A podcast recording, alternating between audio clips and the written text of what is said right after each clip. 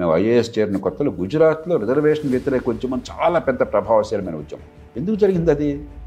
అక్కడ ఒక అంగవైకల్యం ఉన్నటువంటి ఒక యువకుడు. అతడు పోస్ట్ గ్రాడ్యుయేట్ ఎంబీబీఎస్ తర్వాత పీజీ ఎంట్రన్స్లో ఫస్ట్ వచ్చాడు స్టేట్లో. అయినా కూడా అతనికి కావాల్సిన పీజీ సీట్ దొరకలా. ఎందుకని బహుశా ఒకటే సీట్ ఉండుంటుంది ఆ ఒక్క సీటు రోస్టర్ సిస్టమ్ అని పెట్టి టాపర్కి కూడా అందకుండా చేసేసరికి సమాజంలో చూసేవాళ్ళకి ఏంటి అన్యాయం అని చాలా స్పష్టంగా కసి కలిసి వచ్చింది అది అమలు చేసిన తీరులో ఉన్న మూర్ఖత్వం. ఒకే సీటు నుంచి అది రోస్టర్లో పెట్టి టాప్ వన్కి మార్కులు వచ్చినాడికి ఫిజికల్లీ హ్యాండిక్యాప్ట్ కూడా ఇవ్వకపోతే సమాజంలో మీరు ద్వేషాన్ని పెంచిన వాళ్ళు అవుతారు. కాబట్టి దాని వెనకాల ఉన్నది ఏంటంటే ఒక పదేళ్ళే ఎందుకని మొట్టమొదటి పెట్టారు రాజ్యాంగంలో? పదేళ్ళలో మంచి విద్య అందిస్తాము అని. మన బడుద్దాయలు ఏం చేశారు? ఆ మంచి విద్యని అందరికీ అందించే ఏర్పాటు చేయకుండా రిజర్వేషనే పరిష్కారంగా భావించి దాన్ని కొనసాగించి ఈ కులానికి ఆ కులానికి మధ్య తంపులు తీసుకొచ్చి నాకు అన్నట్టు ఓటు బ్యాంక్ రాజకీయం తీసుకొచ్చి ఆ కులాల సంఖ్యాబలాన్ని బట్టి ఇదిగో మీకు రిజర్వేషన్ ఇస్తాను కాబట్టి నాకు ఓటేయండి అని చెప్పనేసి దేశంలో అల్లకల్లోలం సృష్టించారు.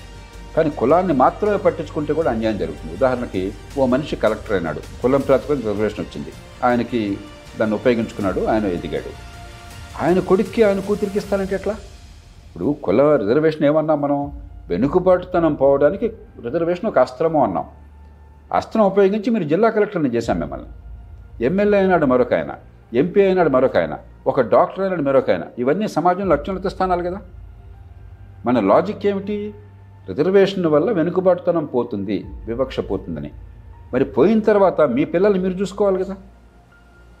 అప్పుడు కూడా రిజర్వేషన్లు మీరే కావాలని చెప్పంటే మీ కులాల్లో ఉన్నటువంటి నిరుపేదలు నిజంగా అవకాశాలు దక్కని వాళ్ళ అవకాశాలు మీరు కొట్టేసినట్టే కదా. అది ధర్మం కాదు కదా.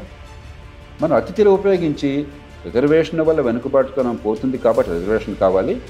కానీ నేను ఎంత ఎదిగినా కూడా వెనుకబాటుతనం ఉంది కాబట్టి రిజర్వేషన్ కొనసాగాలి. రెండు లాజిక్లు ఎట్లా కుదురుతాయి? బుద్ధితో కులాన్ని పక్కన పెట్టమంటున్నాను నీ లాభం కోసం అని చెప్పా. నీకు తెలివితేటలు నిజంగా ఉన్నట్టయితే. అంతేగా నువ్వు మూర్ఖుడవయ్యి నేను కమ్మ నేను రెడ్డి నేను కాపు అని చెప్పని ఒకడు రా- చౌదరి అని ఇంకొకటి రెడ్డి అని ఇంకొక నాయుడు అని పెట్టుకుని ఆ కులం స్పృహ పెంచుకుని ఆ కులం వాడే ఫ్రంట్ సీట్లో ఉండాలా? ఆ కులం అమ్మాయి కులం వాడితోనే మాట్లాడాలా? ఆ కులం టీచర్నే మనం మెచ్చుకోవాలా? ఆ కులం సినిమా స్టార్ సినిమాలే చూడాలా? ఆ కులం వాడికి ఓటేయాలా?